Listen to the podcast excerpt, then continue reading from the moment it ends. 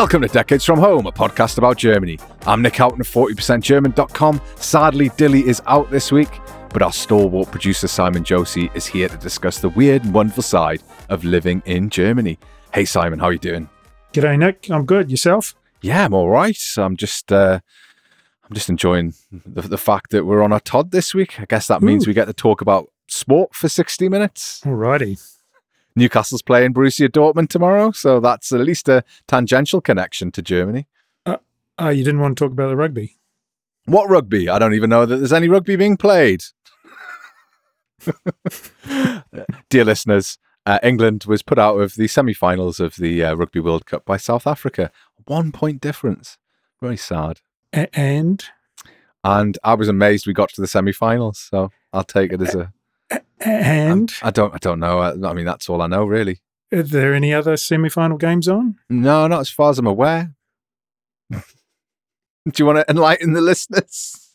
Oh, I just thought you might have want to mention that New Zealand trashed uh, Argentina on uh, was it Friday night? I think in the other semi-final. I mean, I feel I kind of feel like that was an inevitable result. So I will be supporting New Zealand in the final, though. That may disappoint certain listeners who are um, one listener in particular who is posting celebratory memes about South Africa on uh, Sunday morning. They will remain nameless. You know who you are. But yeah, I'll be supporting New Zealand for that final. I think. Yeah, I'm. I, I I probably don't want to think about it. I'm too nervous. I just yeah. Let's move on. How I, that's the thing, right? I'll never understand because I'm not a massive supporter of su- successful teams. And New Zealand is the most successful team in rugby history, and uh, I don't know how you get nervous. I would be just always confident. But yeah, I mean, there there was one stage where when we we, we seemed to be so dominant, it was kind of boring. Like it just it was boring. God, and um, imagine, yeah, I know, imagine. sorry about that, but um, but it yeah, I mean, it's not like that. I mean, we didn't even make the final last uh, World Cup, did we? The one in Japan, No. and running up to this tournament, we got completely trashed by South Africa in a Mm, warm up game. mm. So yeah, over the last few years, it's it's it's been a little unsettling, Nic. I would say. It's it was one of the things I was thinking when Germany won the basketball World Cup was that like Germany, certainly with regards to soccer, football, whatever you want to call it, has been so dominant, and it must be weird to feel like an underdog in a sport when you're so used to being kind of a a, a, a team that that gets quite far in a tournament, but then looking back at previous tournaments, Germany hasn't been so successful. So uh, Mm, certainly with regards to football. yeah. but- Yeah, I'd I'd love the feeling. I'd love to have that feeling of um of of oh we've done this before. I know what this is like. I know what that emotion is like. E- expectation. Yeah. anyway, uh, moving on because I'm sure the listeners really don't want us to spend 60 minutes talking about sport, even if we want to. Um, I've got a question for you to to kick us off. Do you feel Simon perhaps a little goofy? Uh, well, I think I think I'm probably too old to feel goofy. Isn't that right, Nic? yeah, I guess it is. Maybe we both are. Um, listeners, Goofy has been voted the uh, Jugendwort des Jahres for 2023. Uh, and isn't that just great? So Goofy is your young person's word of the year. What it's a, it's a bit vild, you might say, to use another famous young person's word of the year. Um, yeah. So I, I don't know. I don't know how I feel about Goofy. It's another win for the English language, it seems. It, it is indeed. It does seem to be coming up over and over again. I did. Uh, I did use a few of the these these kind of youth words in a, a class earlier today, in front of a load of uh, kind of first semester students, and they thought it was incredibly funny that the old man was saying saying these words. Um, but and and there was there was definite laughter of kind of contempt. so I know Hmm. not to use them in any sentences. But yeah, is there another reason though, Simon, that you might be feeling, I don't know, a bit goofy? Yeah, well, look, um, just harking back to last week's episode, there was a point in last week's episode where I was arguably putting on a bit of air, an air of su- superiority. I was being perhaps a little bit arrogant, talking down to you and Dili a little bit. No, never. I don't believe it. I was I was suggesting that perhaps you were not being cool enough in terms of listening to modern music, Yes. and I and I made a recommendation to you. You did. Um, Yes, you did. What was the recommendation again? Did, well, I suggested that you should listen to Olivia Rodriguez, Mhm. and it's come to my attention during this week since uh, publication of that episode that, in fact, I got her name wrong, and it's actually Olivia Rodrigo. uh, you promised me that I'd laugh at that, and I have laughed at it. Yeah. So humble pie being munched here in my little corner, and um, apologies for getting that wrong. Of all the stupid shit we say on the podcast, getting pulled up for a slight uh, misremembering of, so, of of an artist's name is not the worst thing that could happen. Well, I think it would be okay if I hadn't put on the sort of the airs and graces of, um, you know, trying to show off and be cool, and it just it's come back and bit me big time, hasn't it? Don't don't worry, Simon. I, I think you're cool. I've always thought you're cool. So, and then again, I, I don't think I'm very cool. So, you can measure that how you like. Yeah. Okay. moving on. Moving on swiftly. Uh, one thing I did want to talk about was something that we a sort of challenge or a, a hill that we're both climbing, which is language learning. And I think of the three hosts of the show, you, me, and uh, and lovely Dili, uh, we're probably the kind of dunces when it comes to speaking German. Hmm. Uh, you at least do have an out of sorts, given that you've only been here since 2020. Uh, I, on the other hand, have no excuses. I do have a B1 certificate. It is gathering dust in the cupboard somewhere, and I can survive most German conversations without totally embarrassing myself, unless I'm using the words like goofy or sheesh or cringe or wild. But I do lack a lot of confidence, and my pronunciation leaves a lot to the imagination. Uh, and this led led me to think about your language learning. And I was wondering, where do you put yourself on that language learning spectrum? Do you feel like you're steadily improving? Do you feel like you're plateauing? Uh, what's your thoughts? Uh, okay, so I would say my experience has been a bit of a roller coaster ride in terms of peaks and troughs. So when I came here, I came here in what August 2020, and I went into f- what's called full time lessons, which is actually only half time, half half a day, uh, yeah, half a day per day of of full time lessons, five days a week, um, which initially started in class and then they went to online because it was you know uh, COVID lockdowns, etc., etc. And I did that for five or six months, I think, and that was like I, by the end of that six months, I was mentally exhausted because I I only just I felt I only just barely kept up with it, and I was doing all sorts of things to to sort of facilitate my own learning. I somehow I, I don't know even to this day how I got through, but I did pass the B1 exam. My listening ability was then atrocious, and it still is. I would say somewhat atrocious. It has improved a bit. Um, I didn't speak very much, but being an older student, I was very good about doing the homework, and so my writing was quite good. So I Mm. think I scored reasonably well in the the writing um, sections of the um, the reading and the writing sections of the exam.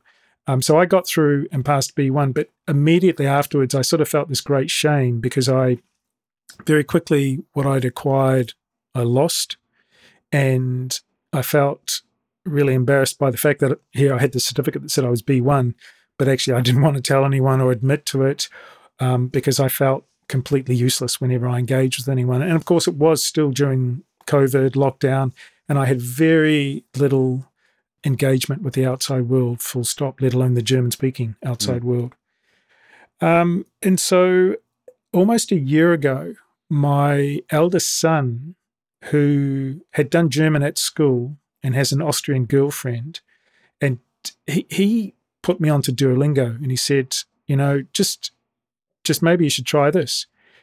And so I started using that and I sort of used it every day since. And that's done a lot to help build up my confidence again because it's extremely repetitive and it and I came in at a fairly low level and it sort of started to reinforce things that, not that I didn't understand the first time, but which perhaps I went over too quickly and, and didn't really bed in, you know, really well. And I would say even now today, I'm still not quite at the level in Duolingo that I achieved in terms of my knowledge of grammar and things. Mm. I'm getting close. So I'm getting close to to to that B1 level, I would say, in terms of the the grammar that I was exposed to, possibly the vocabulary. I'm not so sure about that when I when I finished doing my classes and when I took the exam. So there's no way that I'm a B1 person, even though I've got a B1 certificate. Mm. Absolutely no way. Yeah, I, I did the. Um, I guess it's with the Volk, um, Volkshochschule was the was the course. Was it was it with with with them or was it a private course? Or? It was it was actually a private um, provider, and even that provider did the examination, but the immigration authorities who who said that I had to learn German, they accepted the result.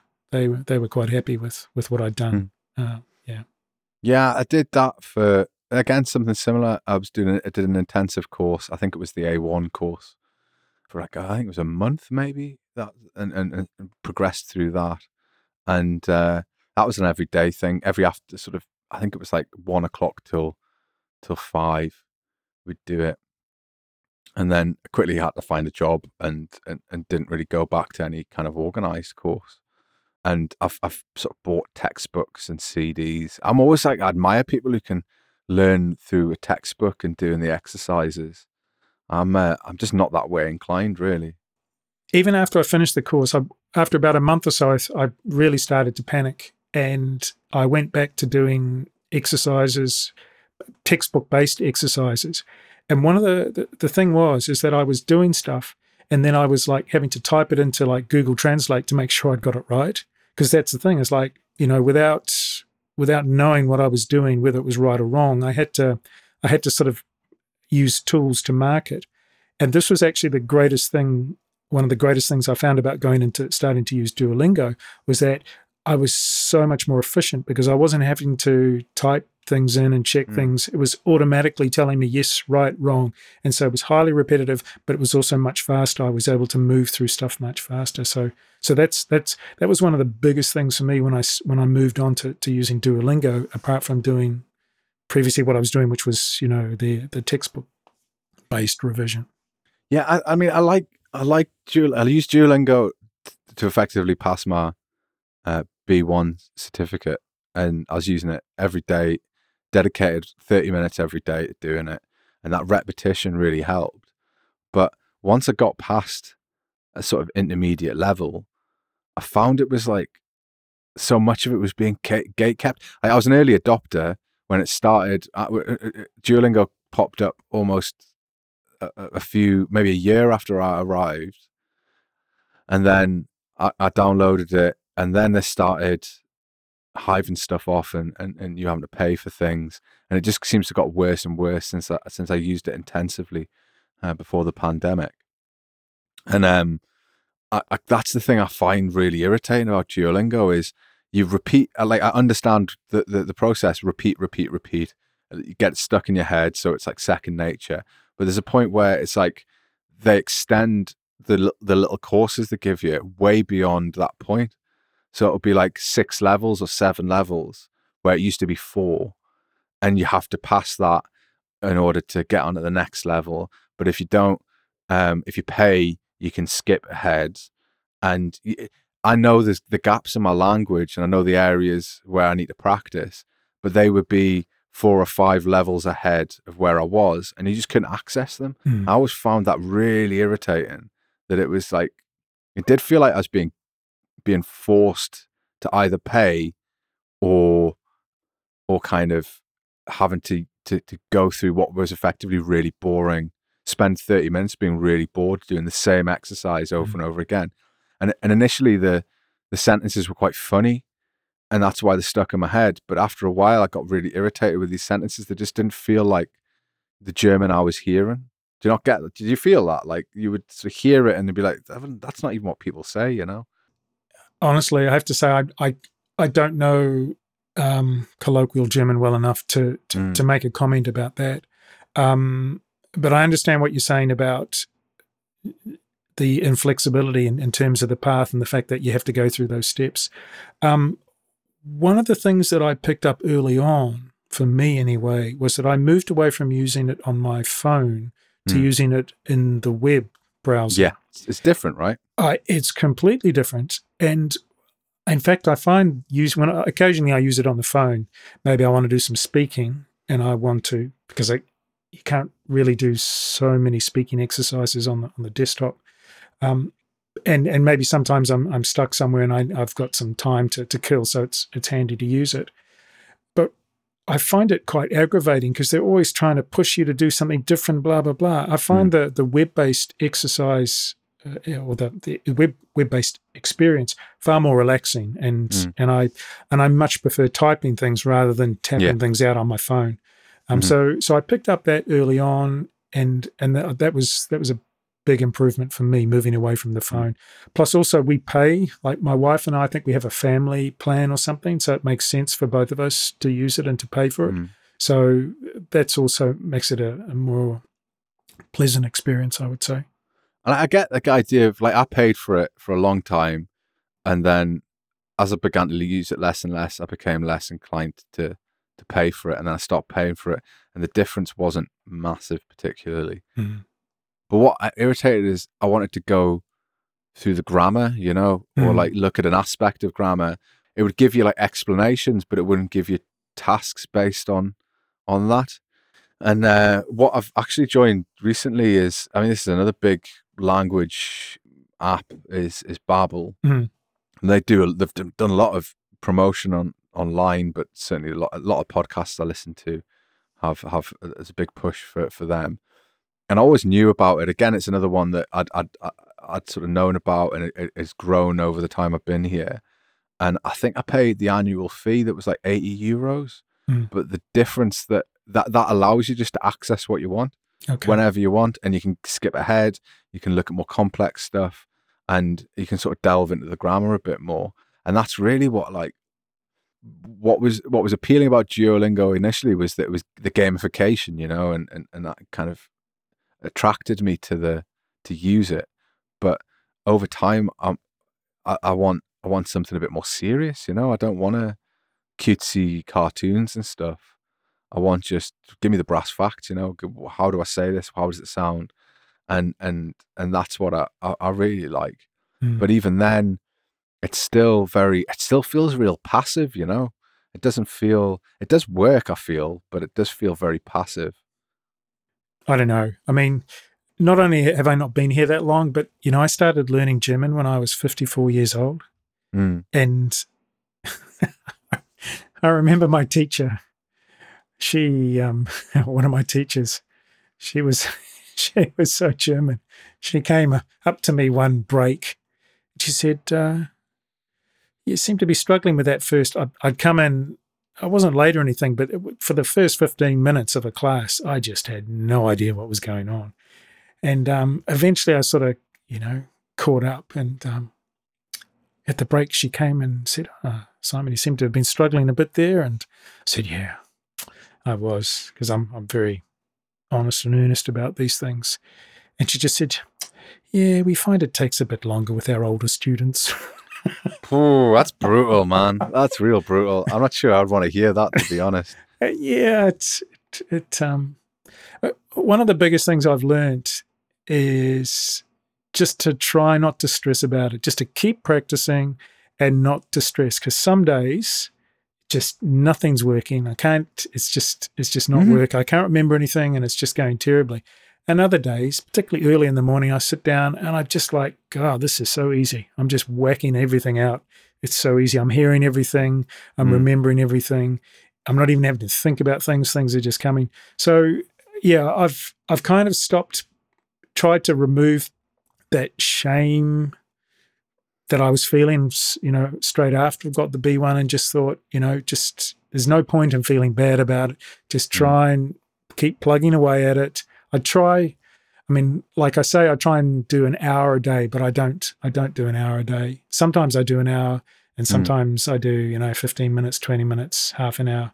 Um, but I do some every day, and I think it's been helpful also that my wife has been trying to learn some German for the last six months as well, and she's been doing Duolingo and classes, and I think she also now realizes it's quite a bloody hard language to learn. Mhm. You Mhm. know, yeah. So yeah, just try not to stress about it as much as I did, and you you start start to hear more things on the mm-hmm. radio, like we were talking about last week, or in conversation, and people say things when you walk past them with the dog in the forest, and you go, "Oh yeah, I understood that completely," and Yeah. it's just Yeah. little little things start to come through, and you just try not to stress about it. Yeah. But I find I find because this obviously I teach English, and and I try and follow my own my own recommendations that I give to students about about kind of engaging with native sources. And I obviously read a lot of news, listen to a lot of news podcasts, and uh, I was like listening to one today where they were interviewing Robert Habeck, and the the initial part of the conversation I'd get, and then you sort of lose lose the thread of what's being said, and you're trying to s- al- al- always trying to catch up because the language is so above above my level, Mm. or it's there's a lot of um, kind of colloquial phrasing or, or kind of just funny phrasing that you, you sort of get hooked on. You're like, oh, that's an odd phrase, and then you're thinking about it, then you've missed Mm. 30 seconds of what's been said. You're like, crap. Yeah. Um, I didn't get any of the nouns. Like, where are the verbs? What was the prepositions? You know, and I find that that's really challenging. But often, what what always makes me laugh is when I I kind of turn on I turn on the TV or I'm looking at a, a German video pops up on on on YouTube and I watch it and I'm like, oh, I did understood all of that. I know exactly what I know exactly what they're talking about. Some of the details, some of the words are, are missing, and quite often now is yeah, you know the words by, from the context. Hmm. But the thing I always do, which is still a massive issue, and I'm sure it is for a lot of people, is the translation element because I can't translate what's being said even if I understand it, and I still construct a lot of sentences where my initial thought is the English phrase Okay. how can I convert that? And I think that's such a bad way of approaching it because there's so much phrasing that is just isn't British phrasing isn't going to help. British English phrasing isn't going to help. That's. I mean, uh, luckily my my father, who I I speak, I Skype with my father every every Friday night, which is his Saturday morning in New Zealand, and um, he he speaks German, and he, he was a speak a, a teacher of German and a teacher of French as well as English, and so he's quite good to bounce things off because we we talk about you know especially if I, I've had difficulty with something uh, we'll talk about it, but um you know one of the things that really amuses me about German is that sometimes you'll see a, a grammatical structure or a sentence structure which is you know the complete mirror copy of, of what we have in English. Mhm. And then you get other structures which are just completely alien to to an English speaker.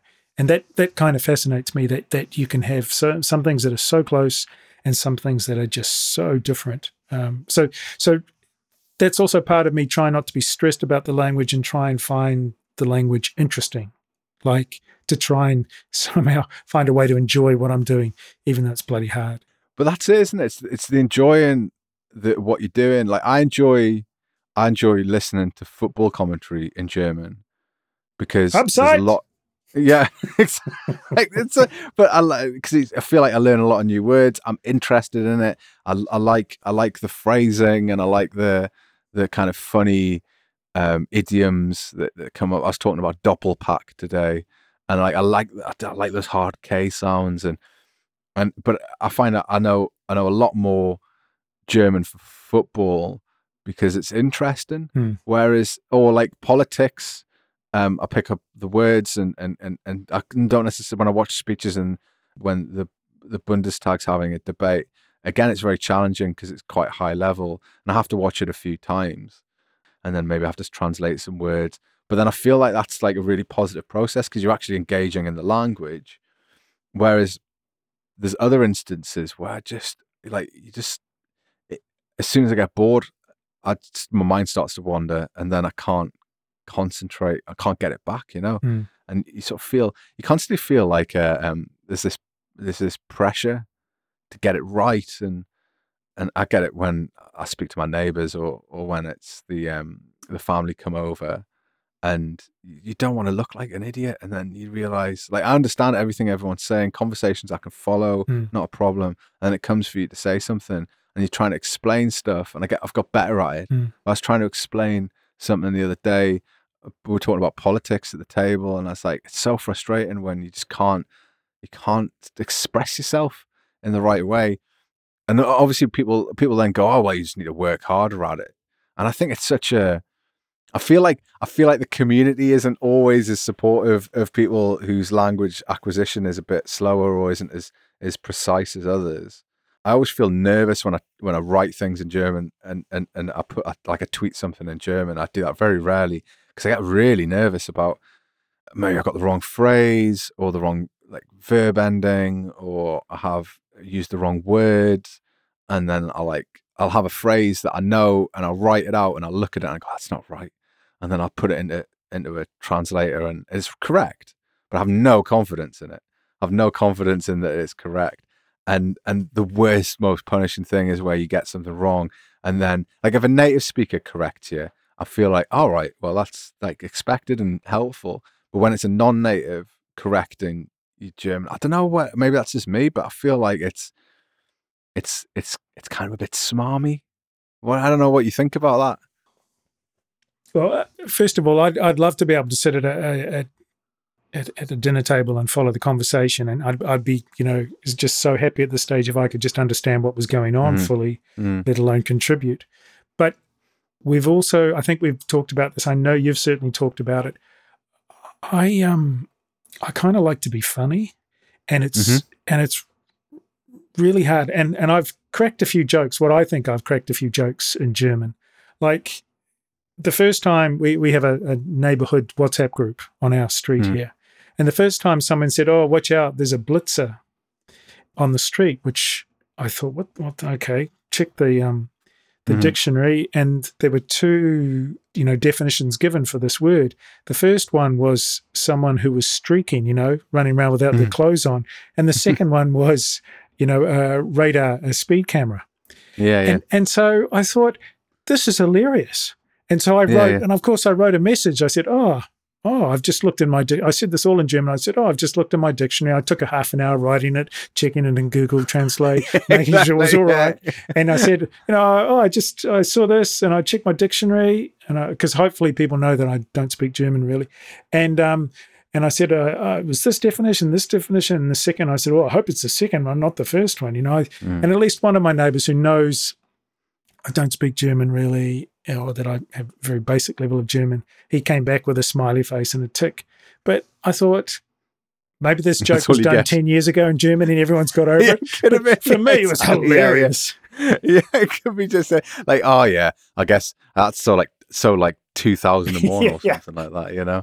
Um, and you're right. You want to communicate in the way, in the way you communicate in English, or like to You want to be have your own flair and style, and yeah, be yourself. And sometimes you're kind of restricted into like you can't like humor doesn't tr- translate necessarily in the same way, and and that's obvious. But what I do find I find really reassuring is I was talking to students about about this the other day.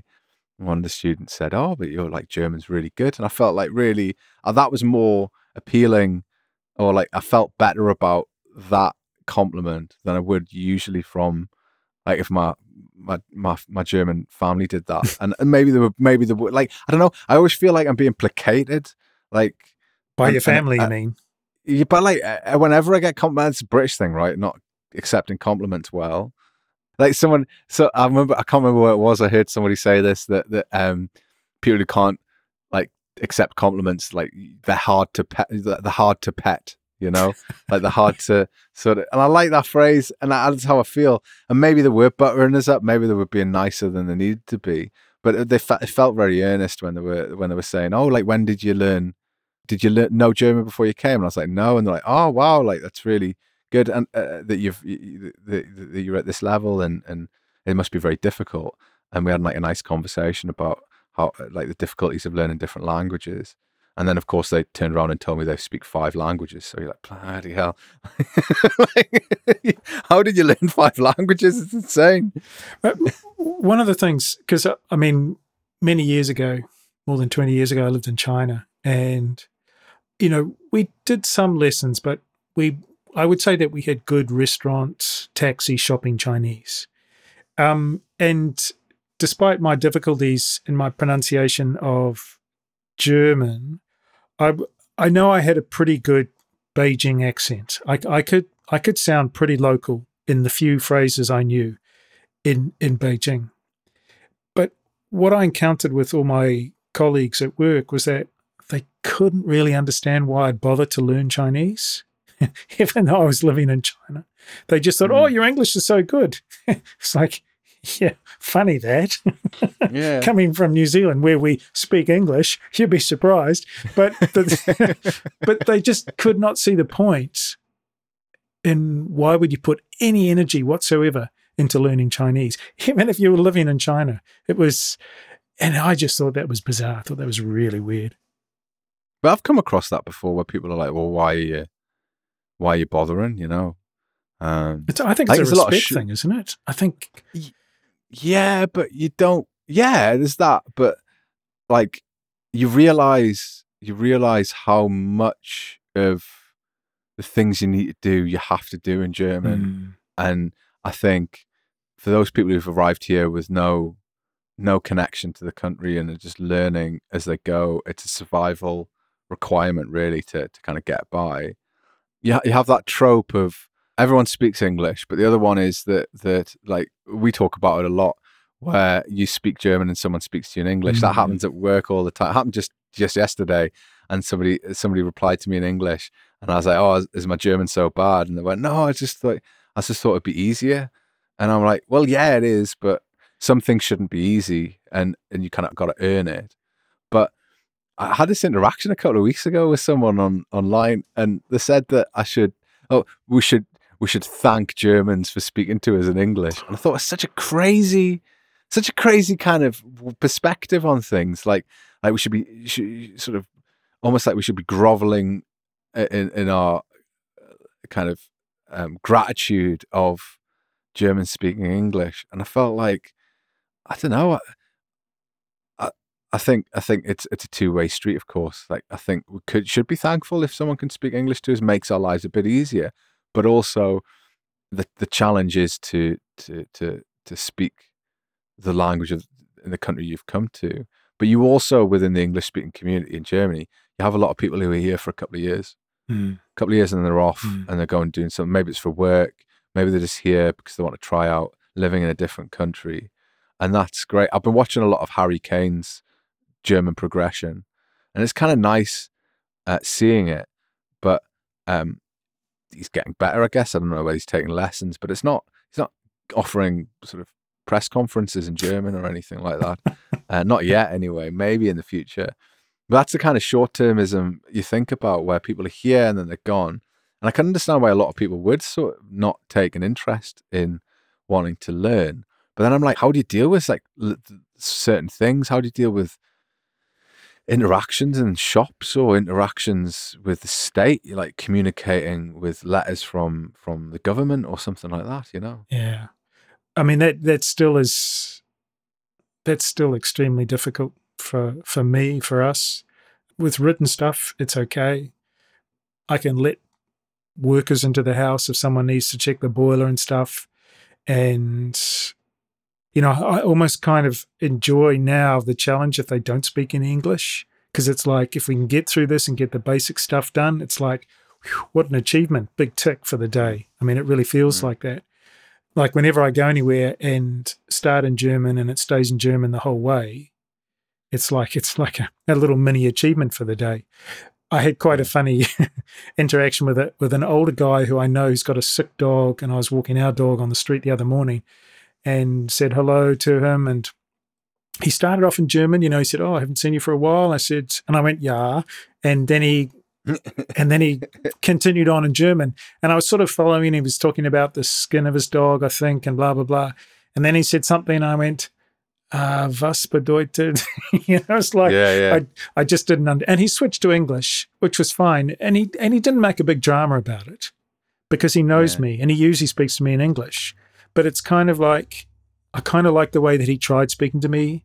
He didn't make a big deal about it, but he just he started in German. He could see that I understood, and he continued in German. And, and yeah, let's see. Yeah. Well, I had that. I had the Kaminkehrer came, the, the the chimney sweep, I guess. Oh. The person who checks your boiler and checks your Yeah, chimney and checks out all that sort of pressure and everything. And they, they never make appointments. And it just doorbell rang. I was on my own in the house. And I went downstairs and they were there. And he didn't speak any English.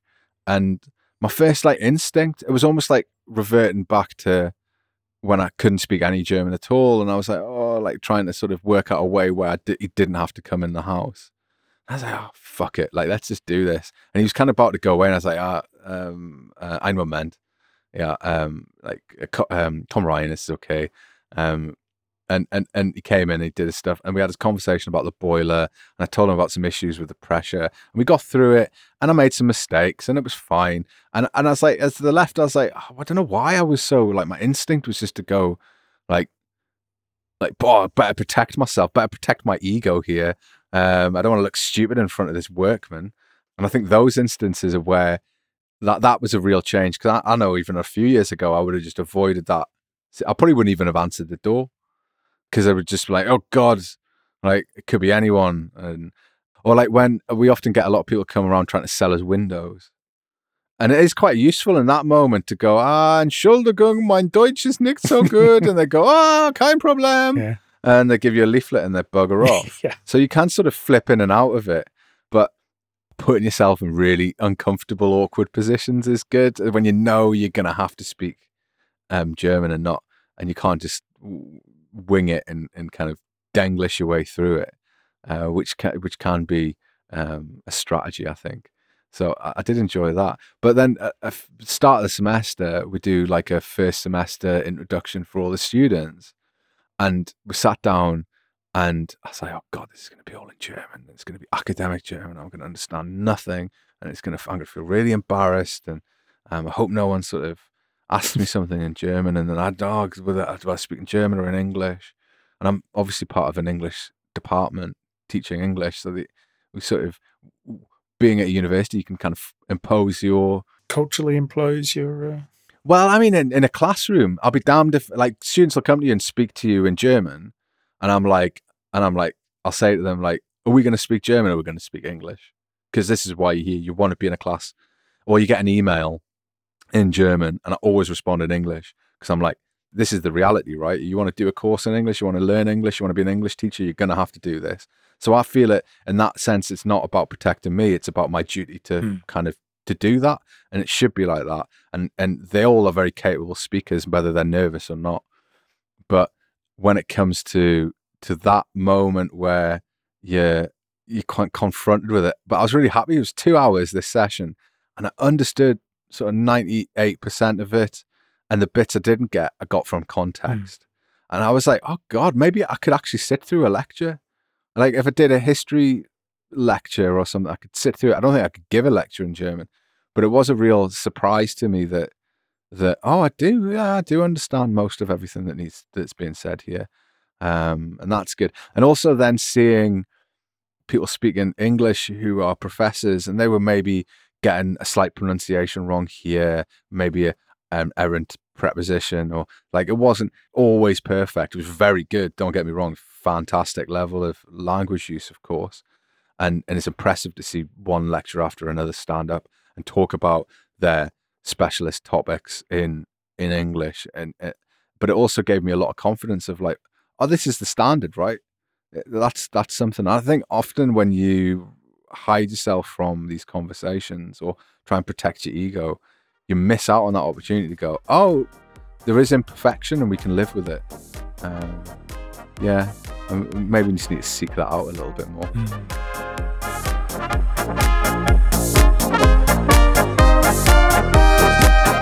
So, Nick, uh, taking a leaf out of your book, um, or your playbook, in fact, I wanted to ask you do you know what the four minority languages of Germany are? Oh, I totally do. Uh, there's Bayerisch, there's Pot, Yeah, Berlin Schnauzer. no, Um, stop right there. No, no, no, no, I'm not. I'm not getting them. Oh, no, okay. that's all bollocks, I'm afraid. Um, so, you know, according to Wikipedia, the official language of Germany is German, duh. Um, with over Mhm. 95% of the country speaking standard German or a dialect of German as their first language.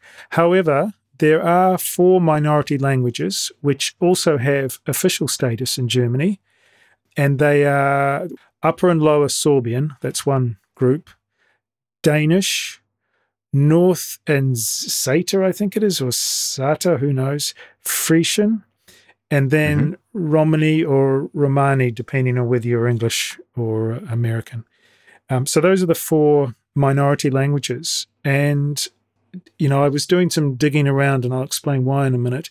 But back in May 2021, the local DE, which is a online English language newspaper that probably most people have heard about in Germany, they Yeah. were um, kind enough to produce an article about these four minority languages and gave some helpful information about each one. So, Upper and Lower Sorbian, these are found in Eastern Germany, these languages, Mhm. um, with Upper Sorbian being closest to modern Czech and Slovak, while Lower Sorbian is closer to Polish. And the area in which most Sorbs live is Lusatia, which stretches from Saxony to Brandenburg. Uh, and in 2021, it was estimated that up to 60,000 Sorbian people lived in that region. Danish, Mhm. well, we all can guess where that, that is, that area. And they said in 2021, there are around 50,000 people with German citizenship who identify with the Danish minority group. Mhm. And obviously, the majority of these Danes live in Germany's northernmost state, Schleswig Holstein.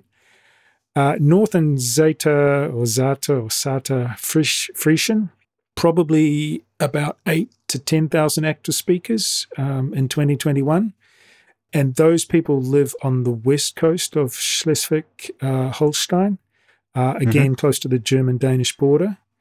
Oh, and then Zata Frisian is spoken in northwestern, the northwestern region of, of Lower Saxony.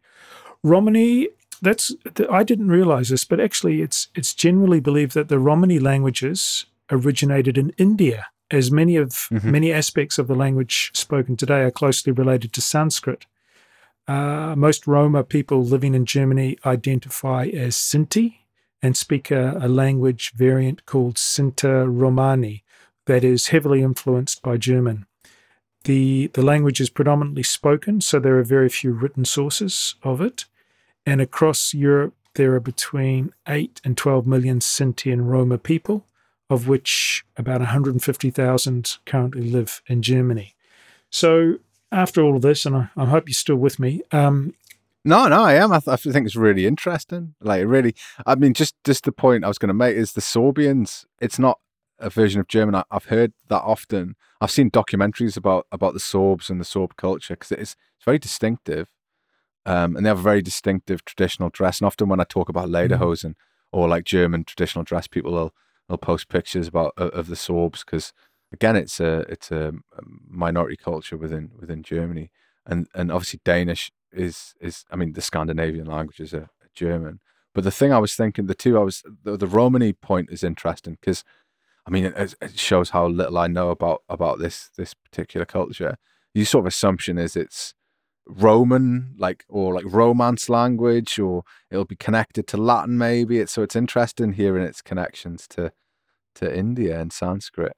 Uh, but the the thing that stood out for me is the Frisian, because I remember watching this is a long time ago. I remember watching a video of um, Eddie Izzard uh, went to Frisia to buy a cow, and he only spoke in Old English.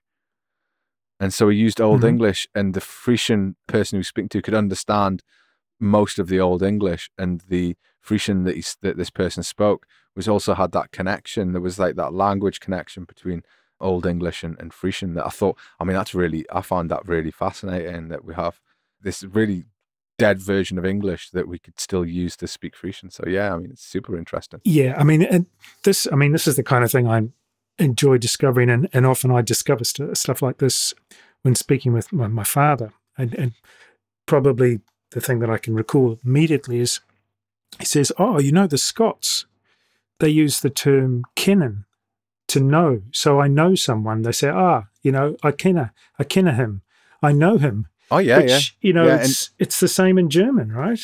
Yeah, like um, the one of the questions you'll often get, certainly when I lived in Falkirk, was "Do you ken? Do you ken?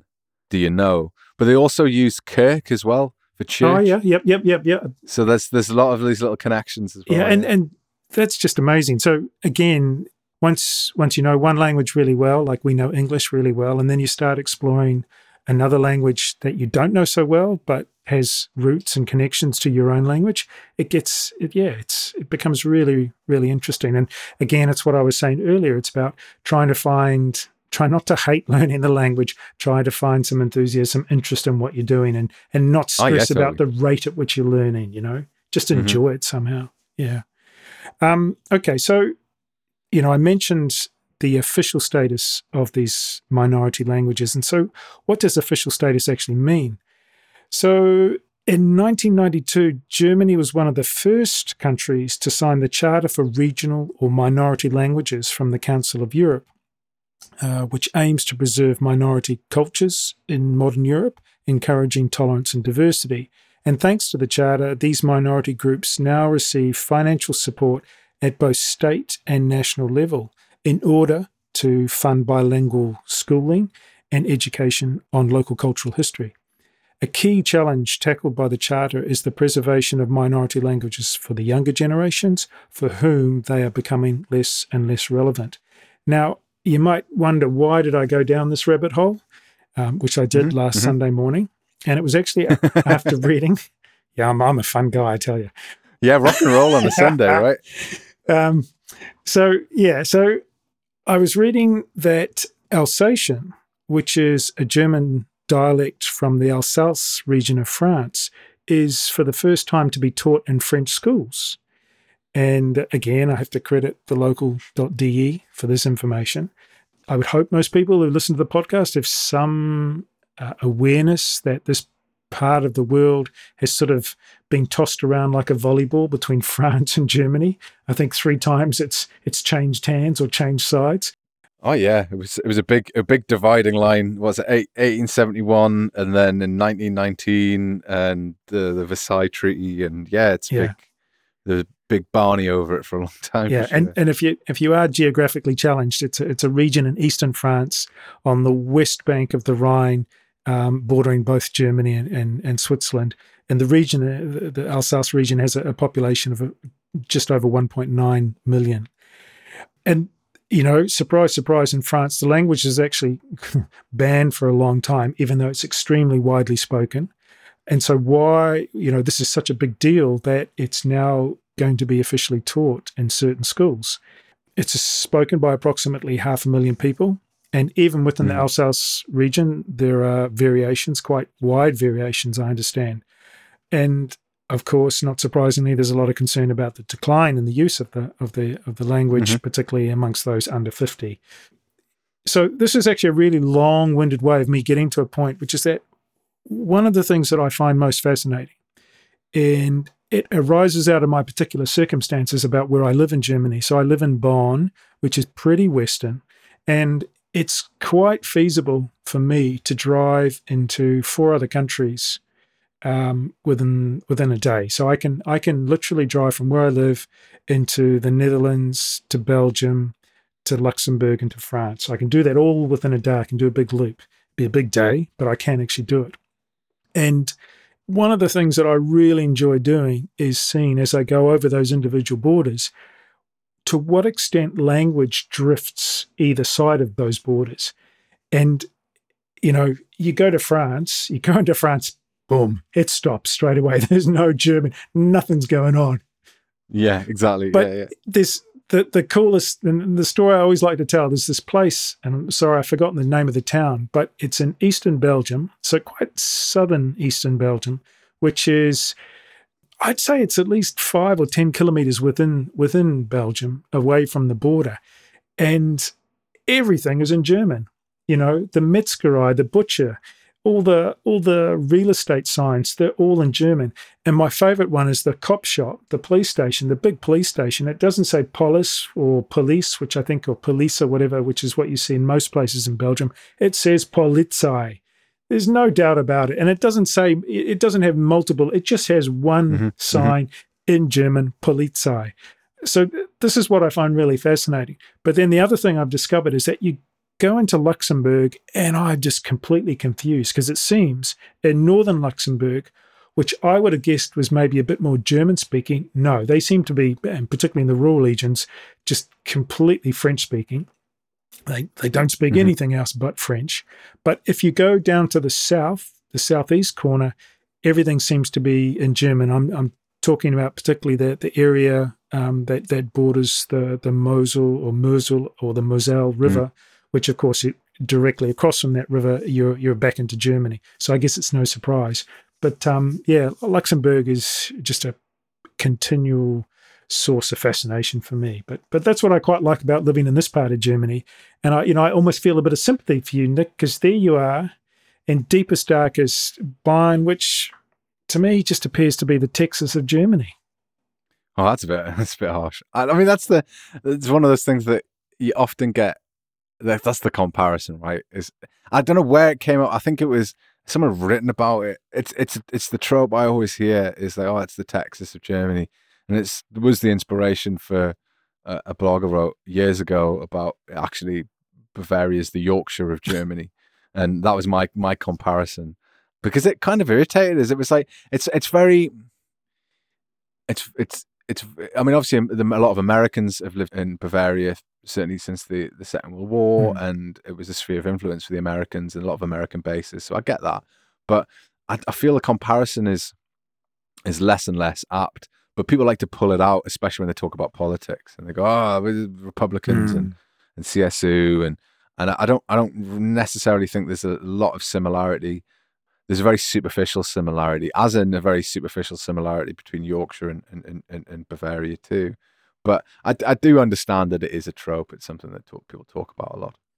Anyway, maybe next time you come to Bonn, we can do a day trip to uh, to Luxembourg or to, to Eastern Belgium. Unless you were talking about the sign, the signs. What I like is the radio. So we, when we're traveling to Austria or go to Switzerland, uh, I love it because the the radio shifts and like Schweizerdeutsch, so like is is really. It's, it's really musical, you know. It's very sing-songy. That's at least what I hear. And there's been a lot of news about um, Switzerland, and and I, I kind of it, it kind of it makes me laugh because it's so different and and interesting to hear especially on the radio. And uh, Austrian German is is very particular too. And I like I like that transition of the the, the radio suddenly switches. And you're like, bloody hell, is that German still? Or you best bit like fall asleep and you wake up in the car and you're like, what the hell am I hearing on the radio? What is this? Um, I wasn't ready for this. And uh, actually, during my B1 exam, the, the bastards threw in a conversation between an Austrian uh, German speaker and a Swiss German speaker. And it was like, you really are like pushing the boat out there a little bit. Nah, it really wasn't fair at all. I, I still passed, but it was like I, I blocked it as soon as I I heard it. I was like, God, uh, I'm gonna have to get this the second time round because it is it is distinctive for sure. But I mean, you, you talk about Belgium, and Belgium's like got uh, it's the the language divisions there are very very um there's a lot of political Oh, elements yeah. to it because they they they've got Dutch and French and German. You've got the Walloons as well, and you don't want to get the Walloons and the Germans mixed up because that definitely is not something that they're happy about. And they have like protected status as well within within Belgium. But I don't know about you. I, I sometimes hear of some Dutch, or I'll, I'll follow people on Twitter that are Dutch, and uh, there'll, there'll be a video, and I'll play it, and I'll be like, "Oh, I get, I get some of that." And when I've been to Amsterdam, I've heard Dutch speakers, and I'm like, "Oh, I can sort of kind of understand what, what's being said." There. Yeah, I mean, certainly written Dutch, you can you can see the connections with German. It's it's like, oh, I know enough German to be able to figure out what's going on there. It's that's cool. My father once said he was on a train with um with some Dutch people, and he was quite drunk, and he was he could understand everything they were saying, and he was trying to speak to them in his sort of drunken German, and he thought he could communicate, but they whether they were being honest, I don't know, but they said they couldn't understand what he was saying. But he felt that he, he could understand everything they were saying completely. Yeah, I, I, at university, I, I lived in a house with a Dutch guy, a German guy, and a guy from Burundi, and the four of us. Um, obviously, we spoke English, but it was interesting because the Dutch guy could understand pretty much everything the German guy was saying, just couldn't speak Yeah. German. And like when the German guy's family came over, he was, and I didn't really have to speak any German at that point. He was kind of translating what they were saying, and and and, and it was that was quite fun because it was just interesting how much he could translate and speak any German. He didn't really learn it, but he definitely could understand it. And I love those like that those residual elements of of when like Europe was a lot more united in its language or in its cultures. Um, I always find that I said harks back to to a, a very ancient time where the languages weren't so distinct. In the same way that when you go when you look at Scandinavia, because they're Scandinavian languages, a lot of them are like you said Danish, but a lot of the the Scandinavian languages are, are German origin languages too, and that's that's always interesting seeing those divergences and those shifts. Even though, I mean, I, I couldn't watch a Swedish TV show and understand it. I think it's far too removed Yeah. at this point. Um, but I, I, like crossing those borders and and, and uh, it, it makes it makes it makes us realize how much of a pleasure it is to live in the center of Europe and kind of move around in these different cultures and hear these different different versions of languages and different approaches. It's nice to hear that they're going to teach Alsatian because um, I think that's a really important thing to do, isn't it? You've got to retain the culture somehow. Yeah, I mean, they quoted in the article one teacher in one of these French schools, and she spoke French, German, and Alsatian, all three fluently, and she was able to switch, you know, amongst all three of them in, in the class without any difficulty whatsoever. Oh, it's so imp- so impressive that it's so impressive. Yeah. It's it's a, a trite thing to say, but obviously language and culture go hand in mm. hand, and I just think that it must be so interesting having those three languages because French obviously is quite distinct. I don't want to upset any French people out there because, um, you, you, you know, you know the English French dynamic. I don't want to be I don't want to be that guy. I'm not trying to insult you, dear French listeners, if we have any. But I wonder if they get like I wonder if they get kind of confused when they're uh, speaking Alsatian German or when they're speaking German, or do they, is there bleed over? You know, if you get them drunk, do they start like slipping into different versions of, of this this language? I, I mean, I'm I'm presuming, and I don't know that Alsatian is closer to German than to French. But I mean, French and German are completely different, right? Yeah, I mean, y- yes, yes, and no. I mean, what I always it's a funny thing that you I'm not sure how much you've encountered this. There's a lot of French loan words in German.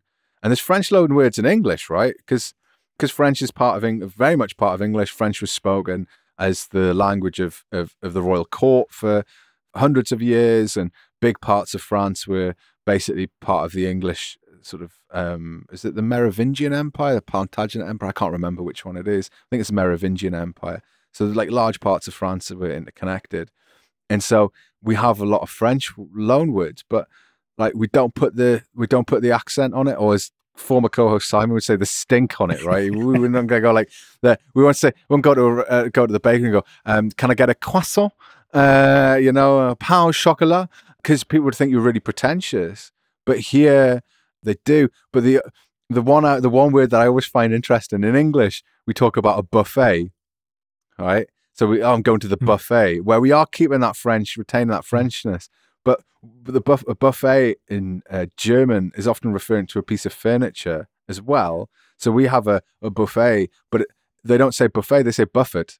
And I always find that really funny. It's like, oh, why, do, why is that word not in French? But like loads of other words are like, and you'll hear them sort of thrown into into conversation where you'll be people speaking German, and it's like when you hear English spoken in in in um in a German sentence, and it's kind of a, a bit surprising.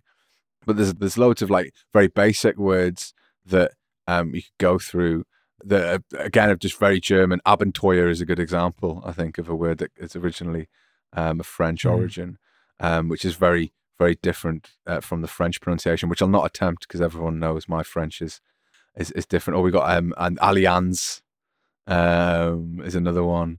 And and I think that's quite funny. But hearing Germans put the, the very much the strong French uh, pronunciation, I always find that so like entertaining because it's so surprising. Creme fraiche is one I like as well. Mm. Whereas, yeah, we don't. It's a restaurant, and it's always going to be a restaurant. Yeah, yeah, but we have uh, there's words like with learning history. You'd have like uh, laissez faire, which I know I'm butchering, right? But that's like another example of where we just like fuck. We'll just get rid of the language here. We'll just re- sort of pull it apart and and hope for the uh, hope for the best here. But yeah, I, uh, I mean the obvious the obvious one in German is pommes frites, Mm. pommes frites, or pommes, Pommes. pommes is its more Ge- Germanic Yeah. version. it gives me a pommes bitter. um, yeah, it's it's a little bit it's a little bit more uh, Germanic than it than than it, um, you'd expect. But yeah, I do love it. I do love that that hearing it for sure.